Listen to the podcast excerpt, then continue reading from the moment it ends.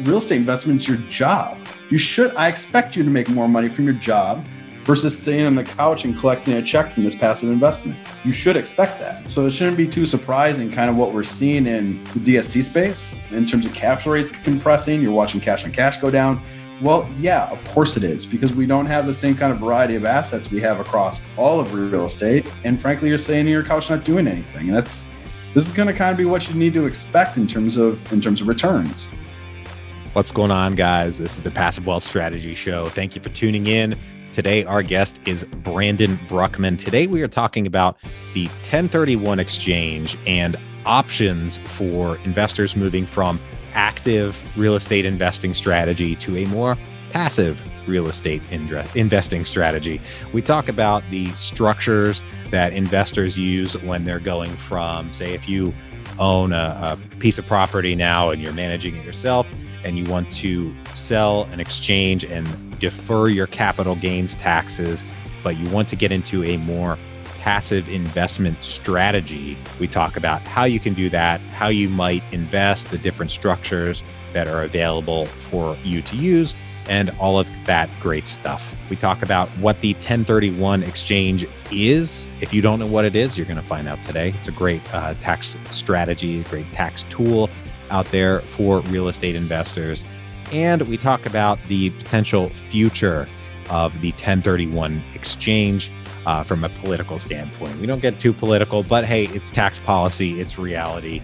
Uh, the politicians drive it. And we get into what the future of the ten thirty-one exchange may look like and where Brandon stands on what could happen, I suppose, is how I'll put it.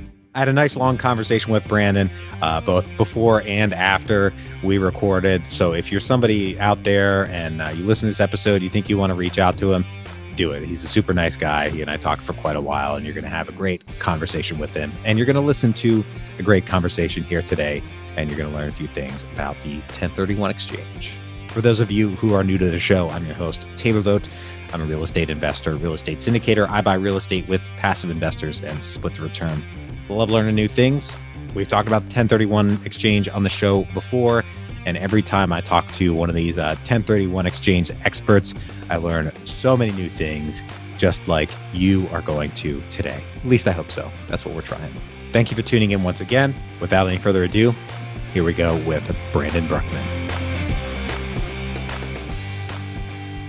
Brandon, thank you for joining us today. Uh, thank you for having me, Taylor. Great getting to know you a bit here before we hit record. And uh, I think the listeners are going to have a great time listening today. For those out there who don't know about you and what you do, can you tell us a bit about your background and your business before we dive into yeah, it? Yeah, absolutely. So I'll go backwards, forwards. So um, myself and my my partner, um, we form Insight Investment Advisors and Insight Real Estate Partners. Um, we have an investment side of the book. We won't talk about that today, but very traditional. And that's sort of my background. I was in traditional investing and investment management. So we definitely do that. That's a key part of what we do. But I think for today, we're going to talk a lot about what we do and help folks on the real estate side. So we spend the vast majority of our time with real estate investors. They're typically looking to retire from active management, but are looking for a passive solution. And they really need to use ten thirty-one exchange to defer that tax and to get into a passive solution. So we'll take them anywhere from a Delaware Statutory Trust, and we can spend a little time explaining that today. We'll take them to private syndication deals as well, um, if we can structure those in the right manner. Um, there's oil and mineral rights. Um, so there's a variety of things that fit into that ten thirty-one exchange, and it's all about finding sort of those investments and portfolio that fits for that particular investor, getting them in that, getting them passive, and picking up the proverbial golden mailbox money that we all like to talk about.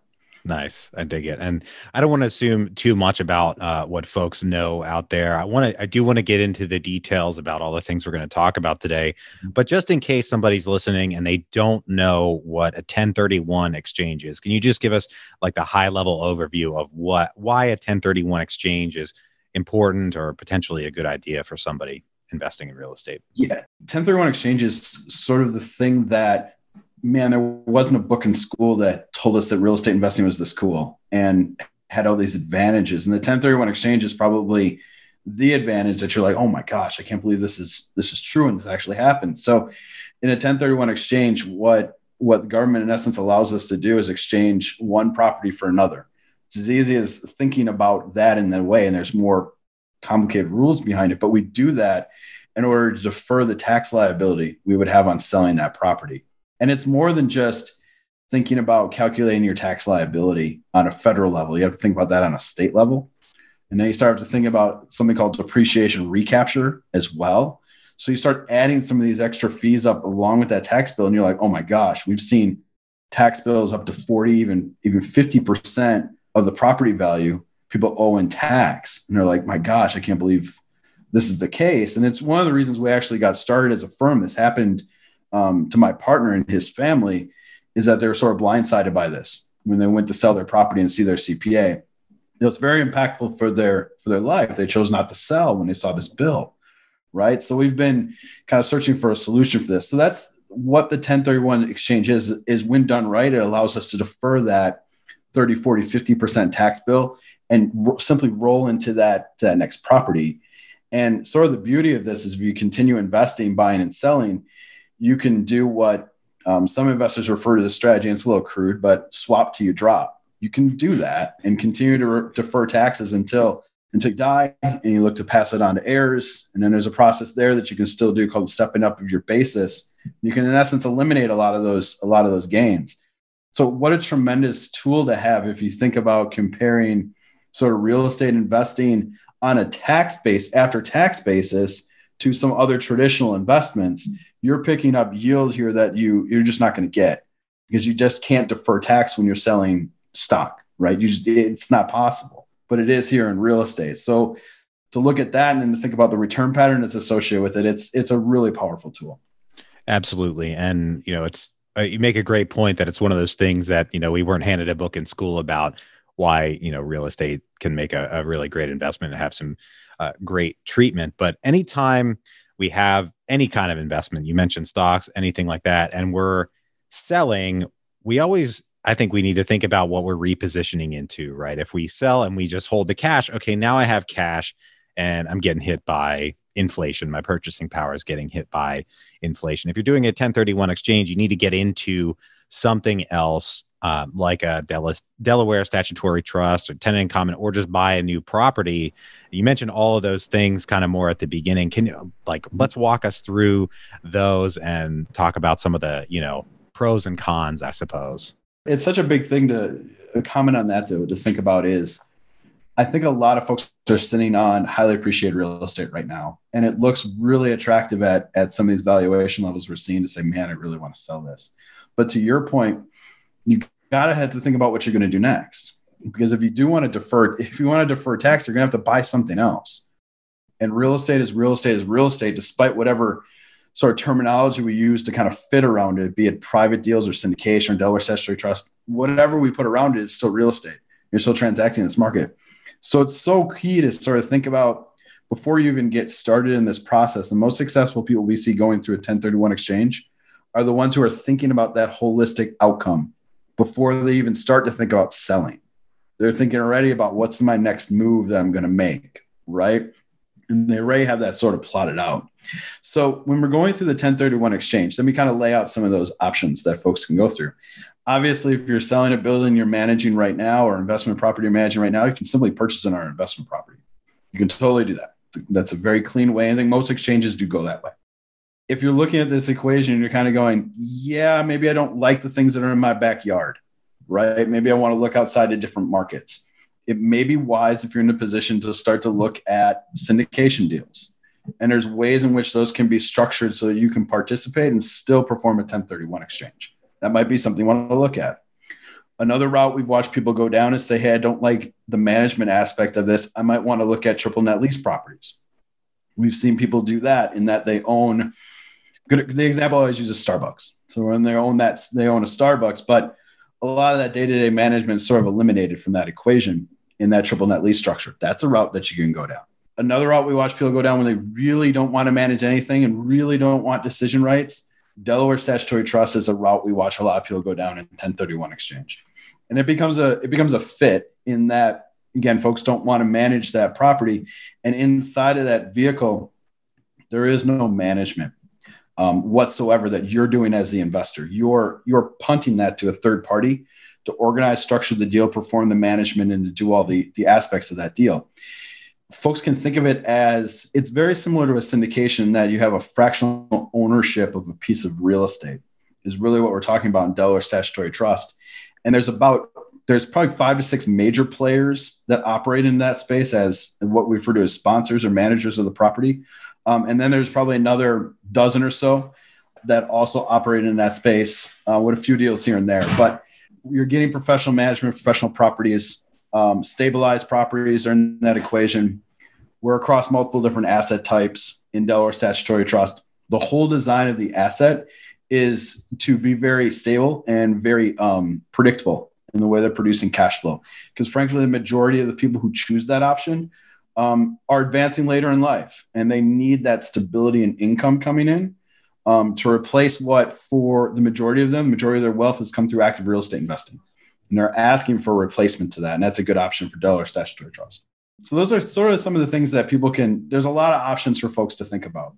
And this sort of the way to sort of think about it is it comes, economics is always a start point for us and anyone that we're talking to about what they want to do, for sure. But then we immediately go directly into how this fits you, right? And how these options function and operate and how that fits your lifestyle. And frankly, the way you view real estate is very important. So those almost become bigger factors than, you know, a couple basis points here and there.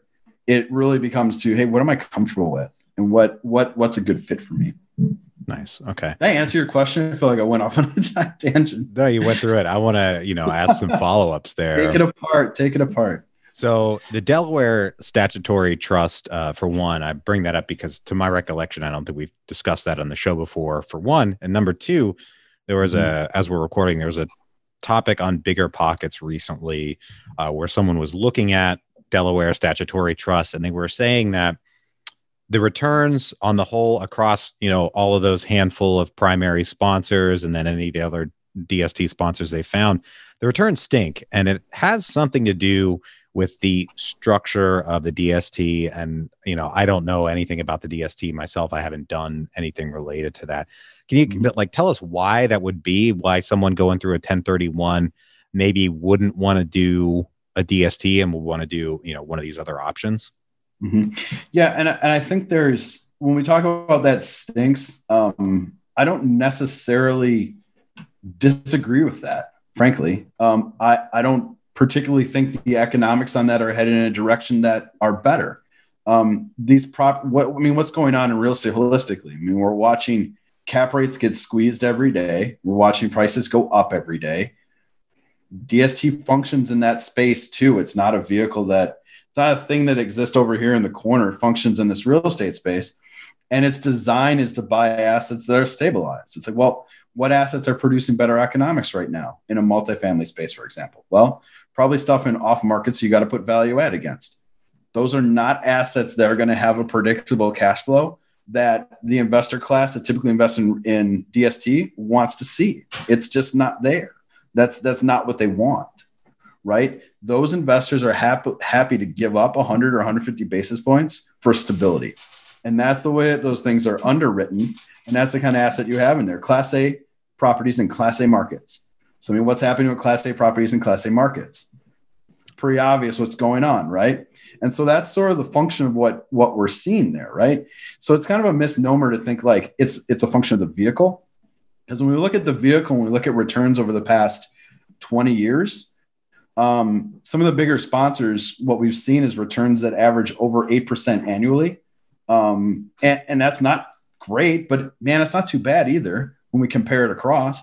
And I think the other aspect we got to think about this too is it's, and this is something I actually struggle with real estate investors a little bit. There is a time for value equation here too.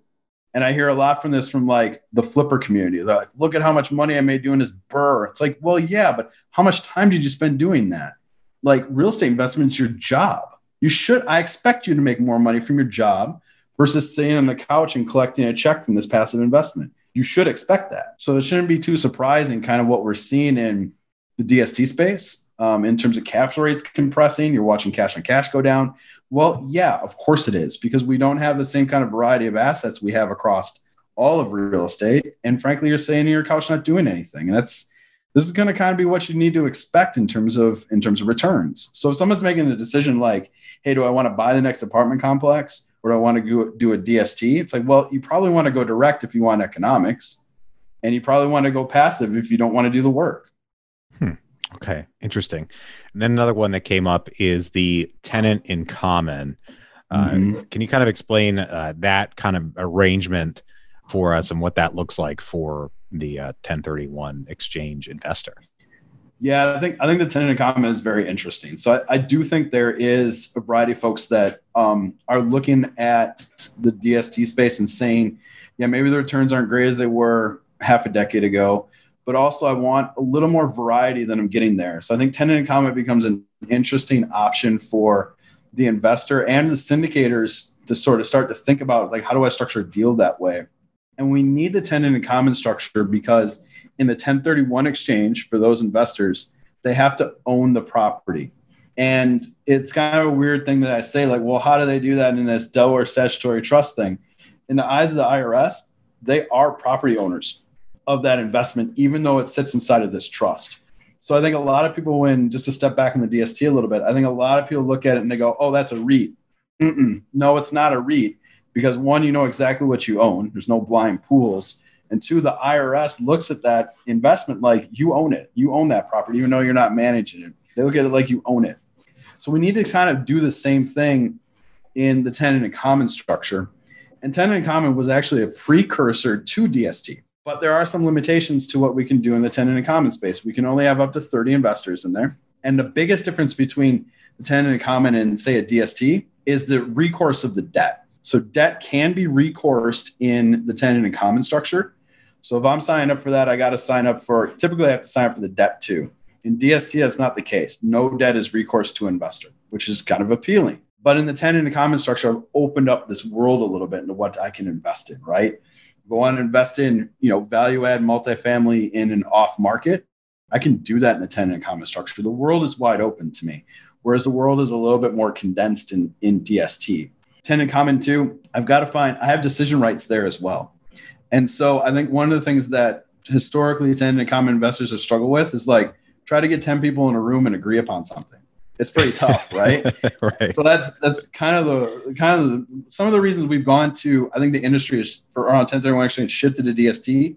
It's so much easier to transact it. The in and out of transacting that is very easy. The availability is easier too. Someone comes to me with money and say, hey, I need to close on this in, in three days. I can do that in D S T land. I would very much struggle with that in T I C. We got to spend a lot more time figuring out how to build an agreement, get comfortable with each other, the property.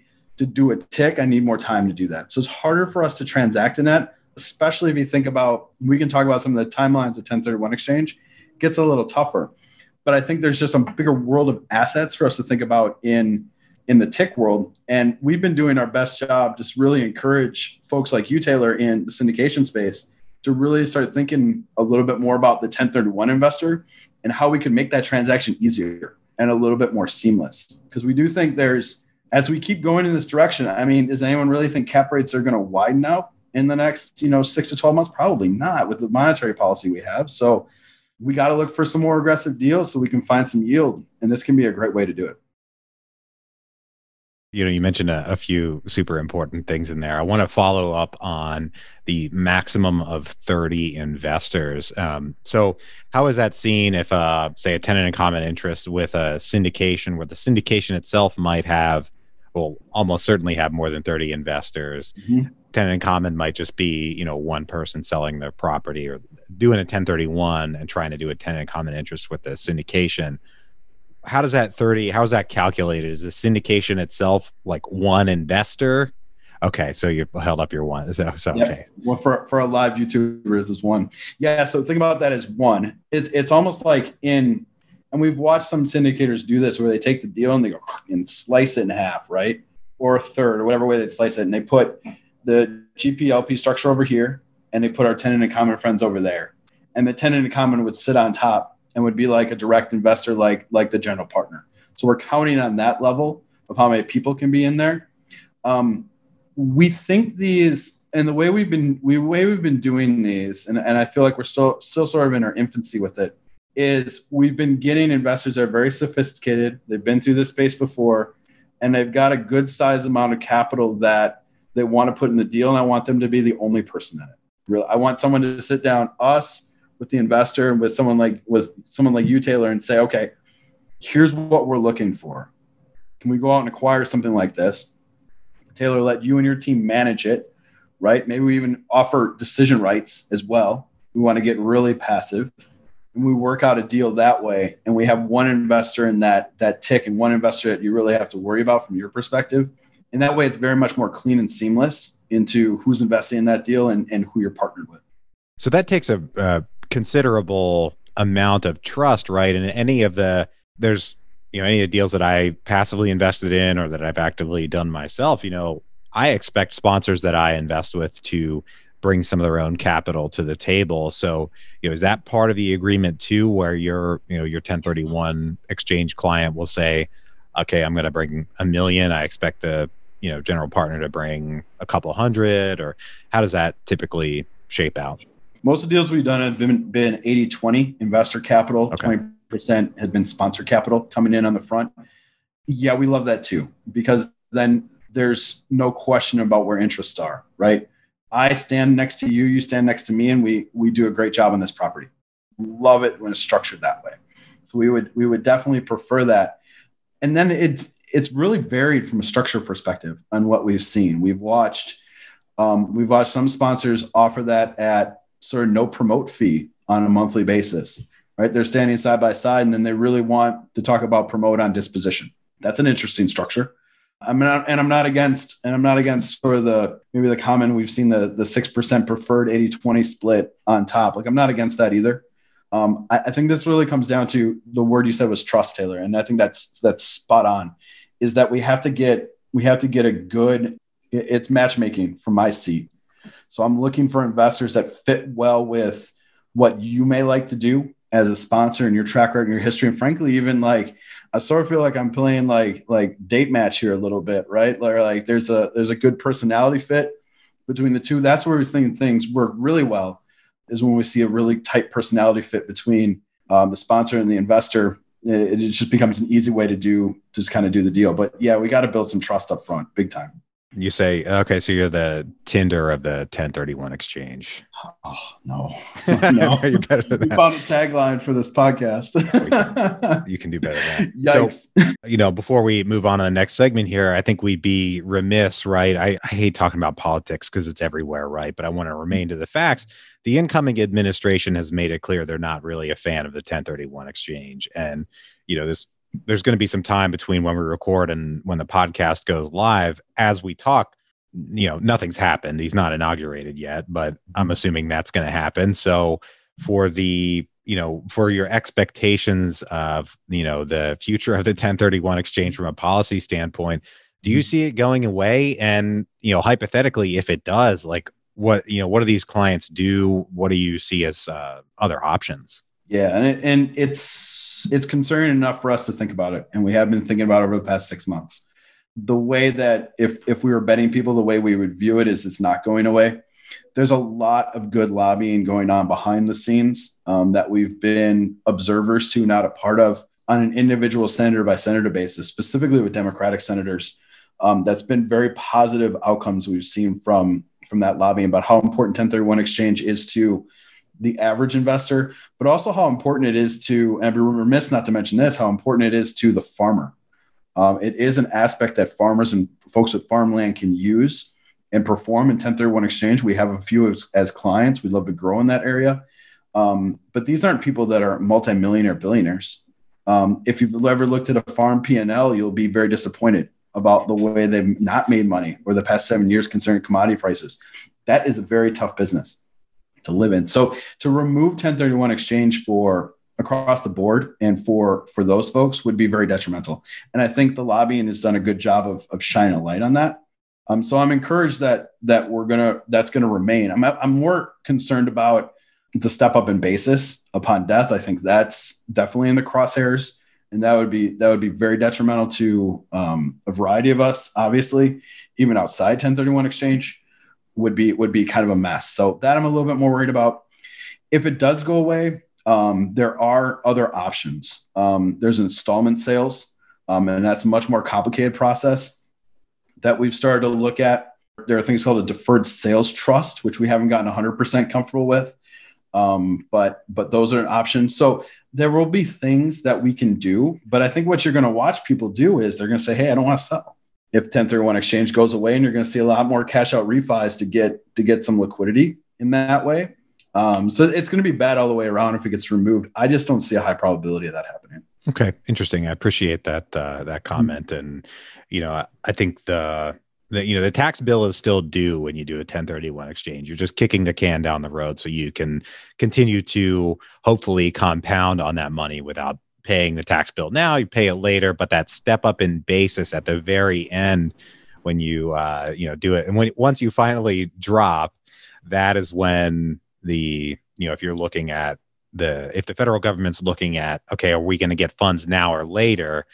Well, if we say the step up in basis is still there, it's going to go away. That's when it goes from, you know, a million dollars being owed to zero dollars being owed or something like that. It's so it's so funny. I have this, like, when you describe that, I have this like picture in my mind of you like picking up coins and right and bringing them to the pot of gold. And then like Biden taking the pot away and you're like, what, what happened? Like, where did it go? Right. And that's sort of what I think about when I think about the basis going away. It's like, we've done all this good work to do, probably in some cases for folks doing multiple ten thirty-one exchanges to defer this and defer. It's a good word you said, defer, not eliminate, to defer this tax bill. And then all of a sudden, you know, you're going to stick junior with it. You say, sorry about that. You're going to owe a little tax on that. That's kind of, and yeah, that, that one, that one seems tough. I haven't heard a lot of good things about um, efforts there, but I'm, I'm much further away from that. So hopefully, um, hopefully good efforts there as well on the lobbying front. Okay. Well, we've talked about deferred sales trust in the, in the past on this show. So folks can dig that up and learn more about uh, the deferred sales trust, the other kind of D S T. Uh, but right now we're going to take a quick break for our sponsor. All right, Brandon, I've got three questions I ask every guest on the show. Are you ready? I'm probably not, but we'll try it anyways. I'm sure you are. First one, what's the best investment you ever made other than in your education? Oh, okay. So I got to throw books out of that equation too? Books, coaching programs, college, college, you know, all of it. Oh my gosh. Okay. So the the first the first stock I ever bought. So background, right? So I worked at I have a financial training back, a traditional, what I call traditional financial training background. Um, I worked at a hedge fund for about, about half a decade. And so one of the first things I did there was I bought, I bought Ford at like three dollars. And I think I held it for, for forever. Can't remember when I sold it, but that one worked out pretty well. And I felt pretty proud of myself. I can talk about some of the bad ones too, but that one was, that one was pretty damn good. That one worked out pretty well. Nice. Nice. I think I, I haven't looked at their stock price in a while, but I'm sure since then they've done a number of splits, right? So I'm going to guess, I'm going to say over three. Okay. Okay. Nice. Well, we're going to, we're going to hear about the uh, bad ones, or at least one of the bad ones. Now we had the best investment. Now we go to the worst investment. What is um, the worst investment you ever made? See, it's so, it's so funny. It, and a lot of this led to sort of the way that we manage money. And I'll, maybe I'll get a chance to tell a story in a second, but one of the worst investments I made was I bought um, I bought some Fannie Mae in oh eight. Again, sitting at the same hedge fund and listening to the same talk about there's no way they're going to let this let let Fannie go under. That, that can't happen. Blah blah blah. It'll be fine. So I'm like, okay, fine. Let's let's throw some money at it. Um, and you know, you're sitting around one of these shops, and this is a place that managed you know fifteen billion dollars. And there's not stupid people here. They're pretty smart to be able to do what they've, what they did and what they had done. So I'm like, okay, this makes a lot of sense. I'll, I'll buy some of that. And you know, the story there that went into receivership, it actually went into receivership the, the morning of my wedding, which was actually really fun. Find out you took a big sock in Ouch. the stomach when you're getting married. So, but all of it sort of led us to like, and I started to dig into this a little bit. So I didn't necessarily get upset that I, I, I had some losses here. It was more like, well, why did this happen? And it was it was more akin to akin to like, why are these people who I know that are smart making kind of some bad decisions, right? And that sort of informed our investing approach um, that we use today. Is it makes us more quantitative. It makes us more observers of what happens in the market instead of predictors and prognosticators of what happens, if that makes sense, right? So I want to understand what is happening right now, not what I guess will happen in the future. Because guess what? I don't know. Because the smartest people that I knew that had made millions and millions of dollars, they didn't know either, right? So it kind of led us down this route of saying, we're not that smart, and that's okay. We need to build systems around that to make sure we don't lose money. And so that's, that's kind of sort of what we've done. So losses have been actually more informative to me and helpful to me in my, in my career, in my life than, than the winners have by far. Well, that's good. That's good. So I've never, personally, I've never had a stock go into receivership, fortunately. And, uh, I, I had to look up what that meant. So uh, for just to kind of flesh that out a little bit, did that mean your investment went to zero as a shareholder? Yes. Yes. So, so all the equity in essence was eliminated in that company. So not only, not only was, it's like, if you could think about the chapter seven bankruptcy, if there's a step beyond that, that would be receivership. Ouch. Making the case for F minus. Well, you're making the case for for index funds here, but uh, you know, we obviously won't get into that. My favorite question here at the end of the show is, what is the most important lesson you've learned in business and investing? And a few of the few of the items are behind me. So I'm, I've been a big fan of of Ryan Holiday and some of Ryan Holiday's work, and actually for a, for a book club and rereading the book Ego is the Enemy.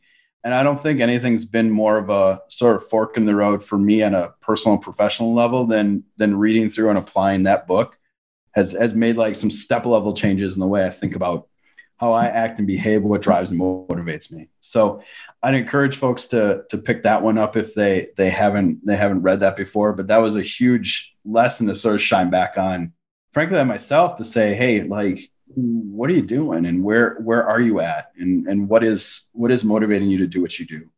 And, and how are you, frankly, how are you treating people? Right. And so that was, that wasn't a fun exercise to go through. It kind of felt like personal receivership, but it was good. It's good. And it makes, uh, it makes it clear how, how, what you do and how you get up in the morning and how you come to service people. And that's the biggest thing that I can tell folks is like, all, all I'm looking to do from our seat every single year is just add more value. How do we add more value to people? How do we find better solutions for people? And off of that, everything, everything that we want and need comes for us. So that's, that's been, that's been a big lesson. Nice. I do like Ryan Holiday a lot. I, I think his book, uh, The Obstacle is the Way is probably my favorite that came out at a time when it's a lesson I, I really needed. So here it is right here. The Obstacle is the Way poster. It's oh. maybe hard to see in the background. Take it off the wall, but yeah, there it is. It's like a, it's like a battlefield going across here. And yeah, right at the bottom, Obstacle is the Way. My wonderful wife framed that up for me one year. Um, it was, it's awesome. Absolutely awesome. It's just put that one on your wall, Taylor. Oh man, I'm going to have to. This is a green screen, but I'll have to put it on my real wall. That's not your house? No, it's not. It's also not light out right, uh, outside right now. But, uh, well, Brandon, thank you for joining us today and sharing these lessons with us. If folks want to get in touch with you, if they want to learn more, they want to talk ten thirty-ones, whatever, where can they find you? Um, a couple places. Um, very active on LinkedIn. So just type Brandon Bruckman in there. You'll find me. Um, or shoot me a note, Brandon at insight ten thirty-one dot com. Great. Well, thanks once again for joining us today. To everybody out there, thank you for tuning in. If you're enjoying this show, please leave us a rating and review on Apple Podcasts. It's very much appreciated, and it helps other people learn about the show. We are now live streaming interviews on YouTube. So if you would like to join us while we live stream, join the conversation, just look up Passive Wealth Strategy Show on YouTube. Hit the subscribe button and the notification bell and all that other stuff that the talking heads on YouTube like to say. And uh, we look forward to seeing you there live. Thank you for tuning in once again. I hope you have a great rest of your day and a great week. And we will talk to you on the next episode. Bye-bye.